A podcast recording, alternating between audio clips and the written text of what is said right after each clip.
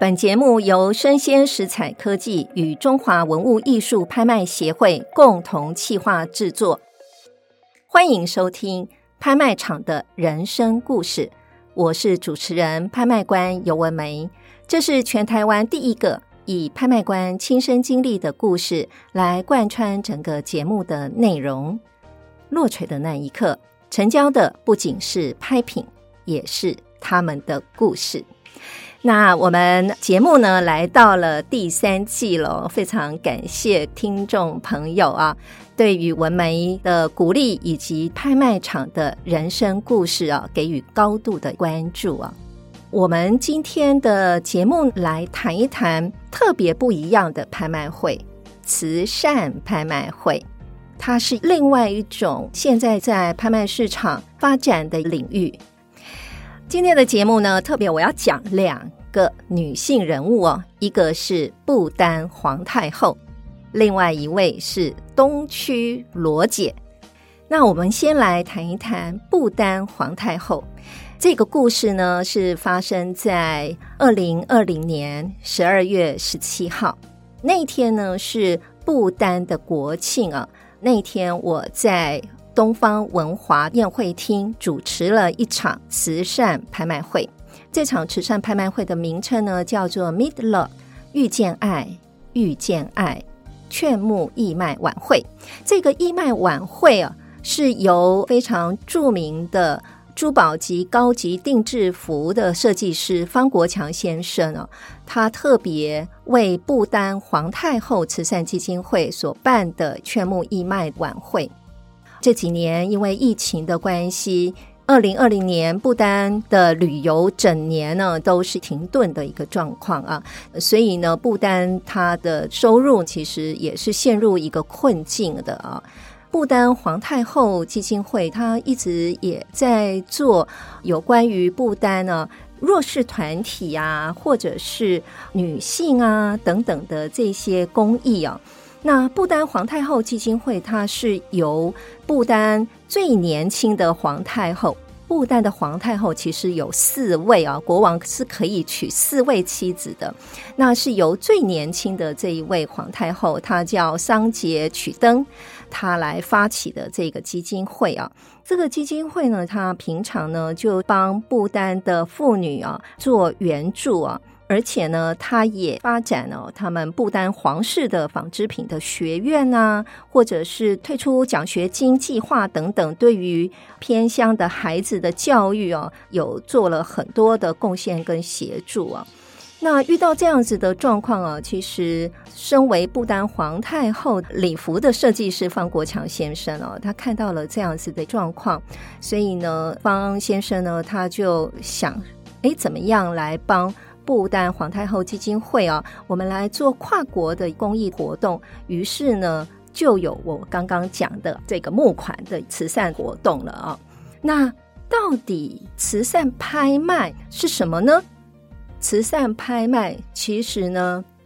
是根据公益的目标，结合慈善操作，互相结合的一种拍卖的形式。那当然，这一个。公益是赋予我们整个拍卖的社会的价值，然后呢，我们也透过拍卖啊，让公益这个行为呢，更多人了解。经过拍卖的过程呢，我们对于社会呢，也达到了社会的责任等等啊。公益拍卖也有人称为它是慈善拍卖。讲的都是类似的意思哦。那慈善这一个词语呢，其实是从佛教啊传入中国之后，我们才开始使用的啊。在汉语大词典里面呢，曾经有用到“慈善”两个字，这是第一次出现啊。当然，我们可以理解哦，我们常常也在用了啊。慈善当然就是慈爱、善良，然后仁爱、富有同情心等等啊。我相信呢，各位听众呢也。相信可能也看过电影或是电视，那或者你自己也亲身参与过慈善的拍卖会。那每一个慈善拍卖会啊，运作的方式可能都不太一样哦。它跟平常主持的艺术品拍卖会呢，还是会有所区隔的啊。那在整个慈善拍卖会执行当中啊，从对象呢，我们大概可以分为两种类型啊。一种类型呢，哎，我们来参与的对象，也就是竞买人呢，他是对外公开的，就是一般的公众都可以参与，只要他有交保证金，然后有办号码牌，他都是可以进来的。那另外一种方式呢，是对象是不对公众开放的，是采邀请制的。啊，那像这样子的方式，一般来讲，可能都会结合，譬如像酒会啊，或者是晚宴啊等等来举行。那我们呢，先来讲对公众公开的拍卖会啊，慈善拍卖会运作的一个方式啊。譬如有一个基金会，他想要办慈善的拍卖活动，来帮这个基金会募款。那这个基金会呢，可能他就会向社会大众征集可以拍卖的拍品，拍卖所得呢，可能是扣除成本等等的来捐赠，或者是拍卖所得全部都捐赠，那就看当时呢跟大众征集拍品的条件。也有就是公开征集之后，这个基金会呢，再委托拍卖公司公开的做一个拍卖的仪式，最后呢，拍卖的结果再捐给基金会等等啊，方式其实有很多种。那我在二零二二年吧，那时候还是在疫情期间哦，一月二十六号，我也主持了另外一场拍卖会。这场拍卖会呢，非常的特别啊！你相信吗？一个爱马仕经典款铂金包五千块起拍，对，就是那一场慈善拍卖会，在那时候还真的受到了非常多媒体的关注啊。那这个呢，就要谈起啊，我刚刚节目一开始提到的标题哦，东区罗姐。东区罗姐是谁呢？她就是。曾经在我们电视圈呢、呃，非常活跃的女明星，她叫罗佩颖。那罗佩颖曾经用过一个艺名叫做罗碧玲。罗碧玲、罗佩颖其实是同一个人。罗佩颖呢，她在六十岁生日前的十天呢、也就是二零二零年八月啊、其实她在她的家里面突然的就走了啊，突然去世了。他的哥哥是一个很有名的诗人，叫罗青啊。他在妹妹突然过世之后一年，他才鼓起勇气啊，打开罗佩颖的保险箱，看看他有哪一些资料，或是他有哪一些遗产，他必须要去做整理的。那么，在国税局的监督以及通过鉴定一些程序之后呢，罗青呢才取得了钥匙，然后他去打开了他妹妹的保险箱啊。然后呢，罗青呢，同时检查了他的妹妹信箱中的每一封信啊，他才发现说，哇，里面有很多啊，国内外的精品文宣呢，还有买的精品这些收据啊等等的啊，剩下的啊，全部都是公益慈善机构的劝募信啊、感谢状啊，而且呢，范围之广。令罗青相当的惊讶，然后罗青又去检查了他妹妹的流水账簿啊，才发现说，哇，这么多年来啊，罗佩颖啊，在每一年都会固定的捐赠十几个公益团体，然后每一笔的金额都从五万块钱开始起跳，而且是持续相当长的一段时间呢、如果有看过罗佩颖的表演或者是他的节目哦，其实大家对于他的这个辛辣哦，然后他的大喇喇哦，东区罗姐的形象真的是印象深刻哦。大家对他的印象应该是喜欢追求名牌。那说实在的哦，据他哥哥这样子帮他算了一下哦，他的公益捐款的数字啊，跟他购买名牌包的数字啊，应该是差不多的哦。所以罗庆呢，那时候他就突然有一个念头啊，他正在想说，怎么样帮妹妹这些收藏啊，譬如像这些名牌包啦、精品啦，哈，不晓得要怎么处理。那看到了这么多他捐给公益团体的这些收据之后呢，罗青心中有了答案哦。他顺着妹妹在生前这些公益的心哦，于是呢，他哥哥开始在想怎么样来办一个公益的拍卖会啊。这一场公益的拍卖会呢，罗青个人他是没有办法独立来完成的，于是呢，他就找了一家拍卖公司啊，就是地图艺术。找了这一家公司呢做拍卖啊，在这个过程当中呢，罗佩颖的好朋友们呢也陆陆续续表达说，哎，他们想要购买罗佩颖生前的这些精品的收藏啊，以解他们对于罗美眉的追念吧啊，所以呢，罗青他就嗯一个一个的跟拍卖公司一起来讨论，然后一起来整理哦。罗佩颖刚刚有提过，他在节目上啊，常常在分享自己的最新战利品啊，所以我们就知道，其实他的战利品啊，嗯，其实也都是要价不菲的哦。譬如像说很多呃市场上绝版啊或停产的一些款式啊，特殊的颜色啊，限量版的包包啊，譬如像说呃蓝色的铂金包啦，或者是爱马仕的红色凯利包啊等等啊。你知道吗？这些凯利包啊，这些铂金包，这些精品包，还有钻表等等，都是五千块起拍。各位。你会不会觉得你很心动呢？要我，其实我那天啊主持拍卖会，我自己都好想自己跳下来自己买，但是拍卖官就不能做这事儿呢。好，所以呢，也就看着现场的这些罗佩颖生前的好朋友们，好，或者是喜欢这些名牌的朋友们，他们竞买人呢就在底下呢哦开始竞买了起来了哦。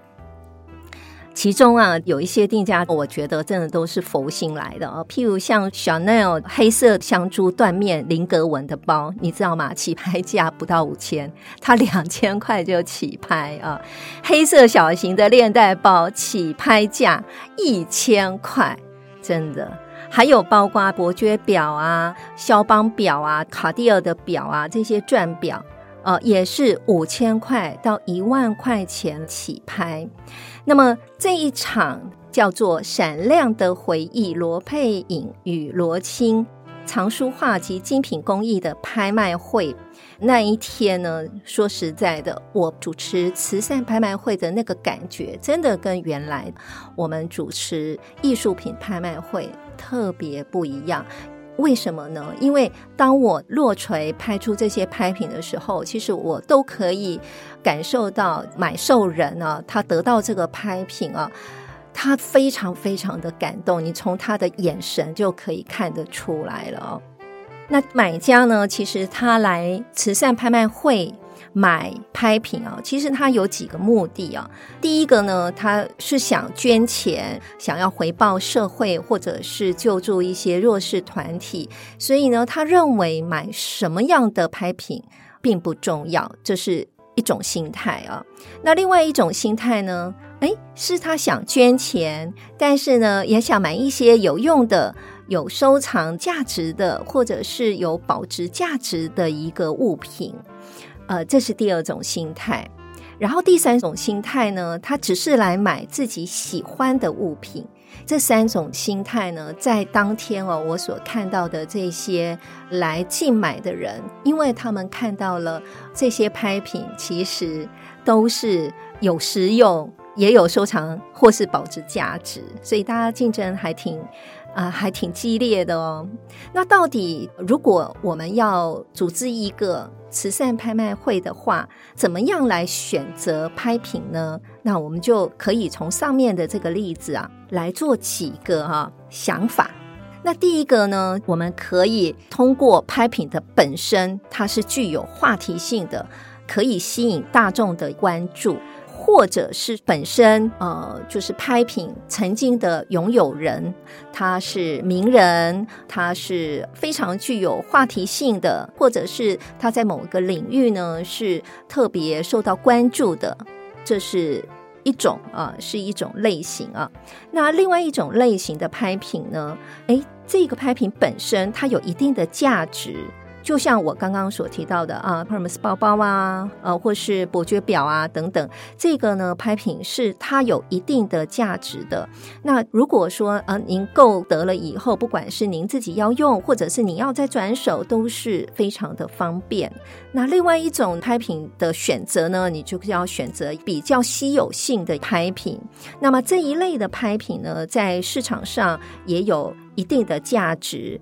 可能呢，你透过正常的管道不一定可以买得到的。譬如像我们知道有一些 Hermes 包包，你必须呢要怎么样，要配货，对不对？就是你可能要先给他买丝巾，然后呢一阶段一阶段的，到最后你才可以买到你想要的包款啊。这些呢，其实就是在市场上一物难求的，像限量版啊、定制版的这些呢，其实也是非常好的公益拍卖会的拍品品的一个选择。那另外还有一种呢，就是说拍品呢，它其实不见得它本身是非常有价值，可是它是有某一种纪念意义的拍品。这个拍品呢，可能承载了某个时代的意义啊，或者是某一个事件它背后的故事等等。譬如老照片啊，某某事件它的纪念品等等，这些呢都是非常好的拍品的选择。那大家听了我刚刚所提到的慈善拍卖会。我提了东区罗姐的拍卖会，然后呢，我们也了解了拍卖呢，呃，我们怎么样来选择拍品？那还有一个重要的呢，我们怎么定这个起拍价啊？其实，在前几集吧，我也有提过哦，叫做弹簧现象，就是说你起拍价呢定得越低哦，你有可能。最后落槌的价钱，你你会越高哈，那个叫做弹簧现象。所以呢，拍卖呢，其实我们也知道，它就是一个价高者得的竞价循环呢。那从理性的角度来想啊，如果说您是这个拍品的价值大概十万块的话，那哎，你从十万块开始起拍。跟你从零元开始起拍，就理性来讲，结果应该都是一样，对不对？因为它价值应该是可以到十万，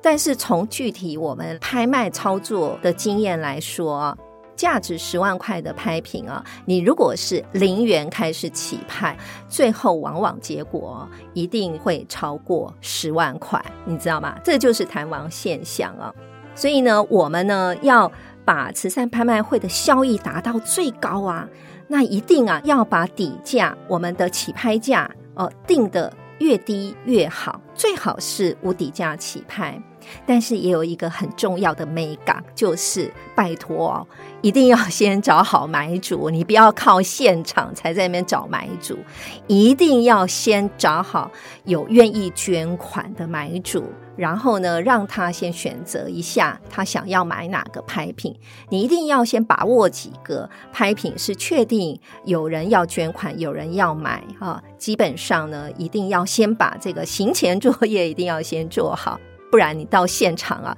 你看我，我看你啊，拍卖官再怎么再怎么厉害，再怎么用力啊，说实在的，效果呢绝对没有像我刚刚所讲的，先把买主几个买主先找好，这样子的话呢，有人竞争，那个价钱才会才会出得来。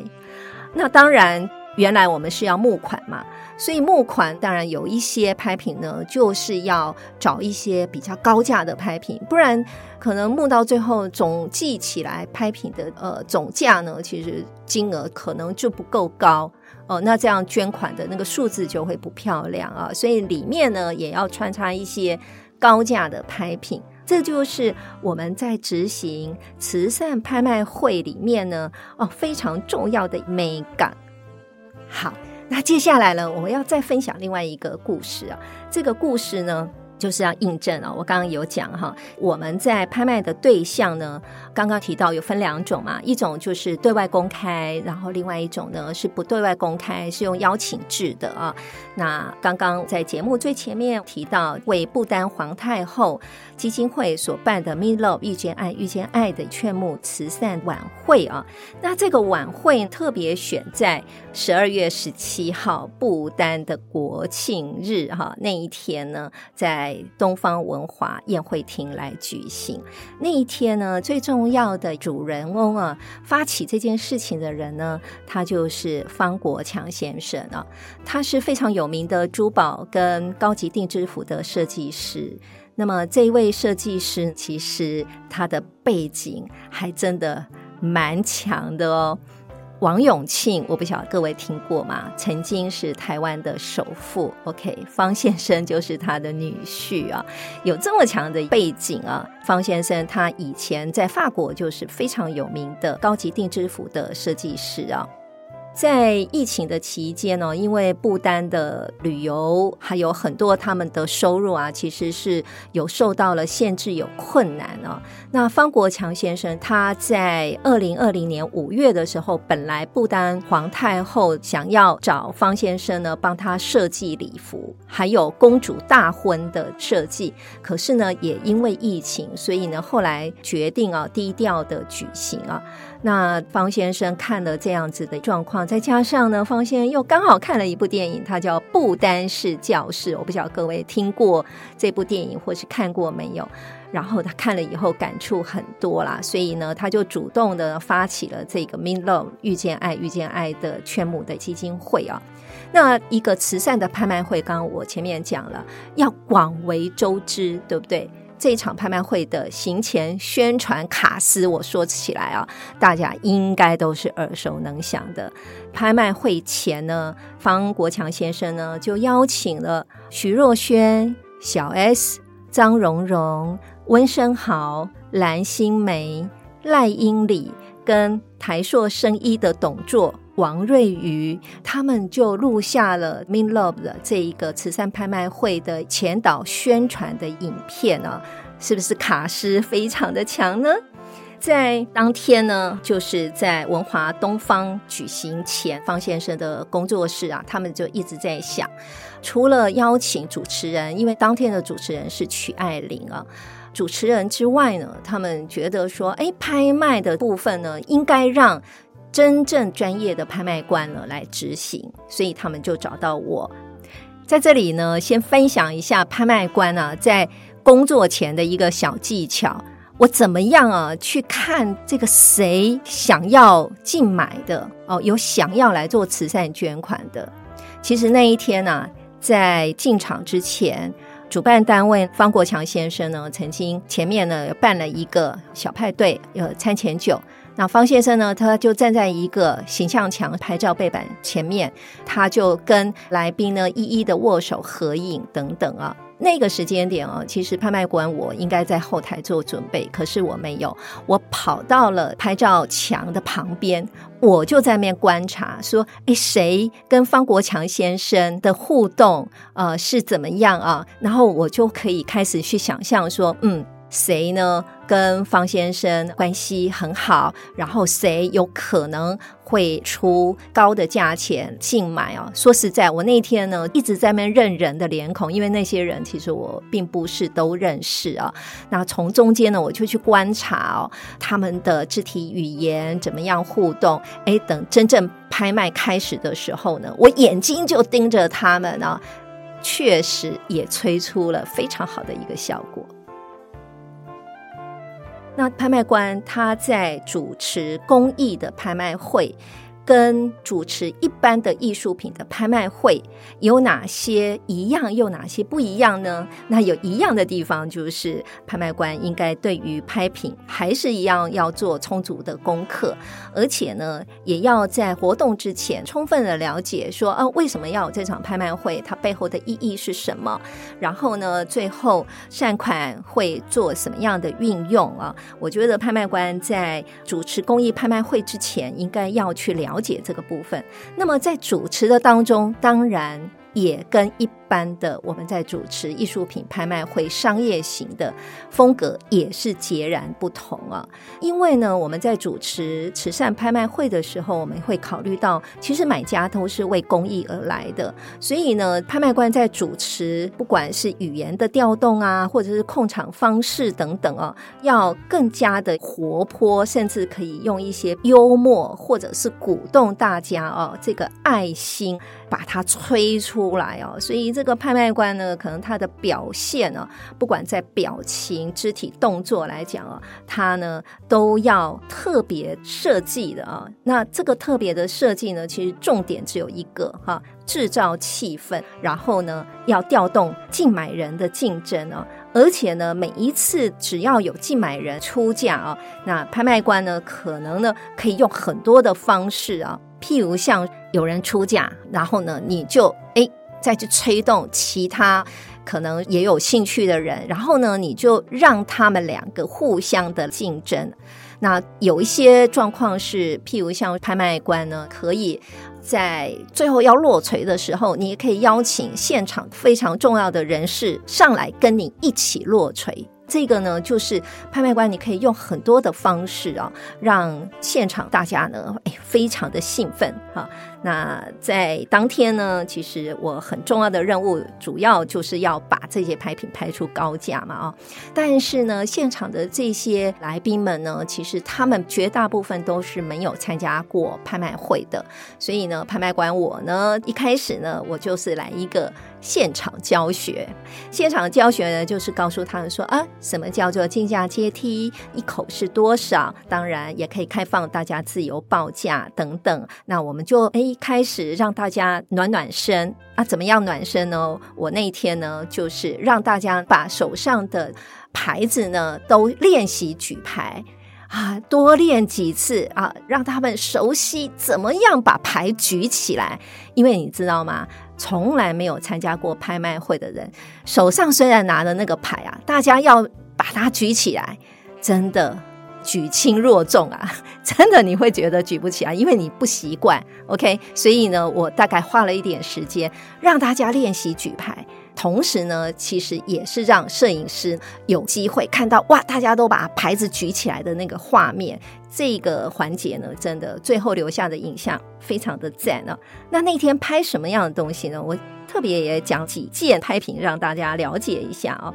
我们知道，呃，我们的主办人方先生他本身是高级定制服的设计师嘛，所以那一天呢，他也捐出了林志玲他曾经出席瑞士浪琴表星月系列的腕表发表会的时候所穿的定制礼服。那个定制礼服呢，嗯，有一千零一夜的中东的风格，哈。那另外呢，他也捐出来非常知名的女星啊，张钧甯当时出席珠宝款的一个发表会所穿的一件羽毛定制的短礼服啊。那除了这个之外呢，还有最重要的就是由方国强先生他所设计啊，特别为这个慈善活动所设计的一克拉红宝石钻戒跟吊坠的两用珠宝。这个珠宝呢，总共做了七只，其中的六只呢，已经是被不丹皇室的成员所拥有。那唯独留下了这一只呢，啊、就方先生就捐出来做拍卖。那这个 Minlove 的戒指啊，两用的宝石呢，其实它是融入了不丹的图腾，那特别是为不丹基金会所致意的啊。起拍价多少呢？八十八万起拍哦，那这个中间呢，人家已经偷偷的告诉我说，谁跟谁有兴趣啊？好，那我就盯着这两位哦，有两位的男贵宾哦，互相厮杀，你知道吗？哈，结果没想到哇，另一桌女贵宾哦。哎，突然她也杀出来了，也不相让。所以呢，我的习惯大家也知道，我要落槌前，我一定是三声再次报价。可是呢，大家都会在我报价第二声的时候，突然又举手，你知道吗？突然举手，那全场就哇，我就会鼓动大家。一定要热烈鼓掌哇！所以那个气氛真的是太嗨了。那一天呢，晚上我们大概募到了五百万哦，募到五百万。结果你知道吗？在最后啊，最后我的助理跟我讲，他说：“拍卖官，我跟你说，我们的大会摄影师他就一直站在我旁边，一边拍照一边碎念说：好紧张哦，好紧张哦，我都好紧张。”我就在想。哎呀，这么有趣的拍卖会哦，气氛哦，既兴奋然后又紧张，我觉得真的是一场非常成功的慈善拍卖会哦。好，当然主持拍卖会，我觉得不管是艺术的拍卖会，或者是公益慈善的拍卖会，其实跟我个人真的蛮相应的。因为我自己在大学念的其实是社会工作，是社工，你知道吗？好，然后我长期呢也在服务智障的孩子。我现在目目前还是中华身心障碍运动休闲服务协会的理事长，同时也是保护动物协会重要的理监事成员。所以在公益的角色跟拍卖官的角色，这中间怎么样去做一个串联呢？其实，呃，我在今年的四月十二号就有受到中拍协的邀请，参与了美国公益的拍卖的一个论坛啊。说真的，公益的拍卖在美国发展的是比较早，那在台湾呢，公益拍卖这个概念呢，其实也是非常的早，但是呢，这几年。中国大陆对于慈善拍卖啊，规模做得越来越大，可见呢，这个慈善之心啊，人皆有之。所以最后我要分享我的拍卖会人生故事的小领悟啊，我觉得主持慈善拍卖会呢，就是秉持了善心、善念、善意来成就一段善缘，善心无界，借由落锤，让我们一同遇见爱。落锤的那一刻，成交的不仅是拍品，也是他们的故事。我是主持人、拍卖官尤文梅，邀请您继续锁定我的 Podcast 节目《拍卖场的人生故事》。谢谢您的收听，期待下一次与您空中相遇。拜拜。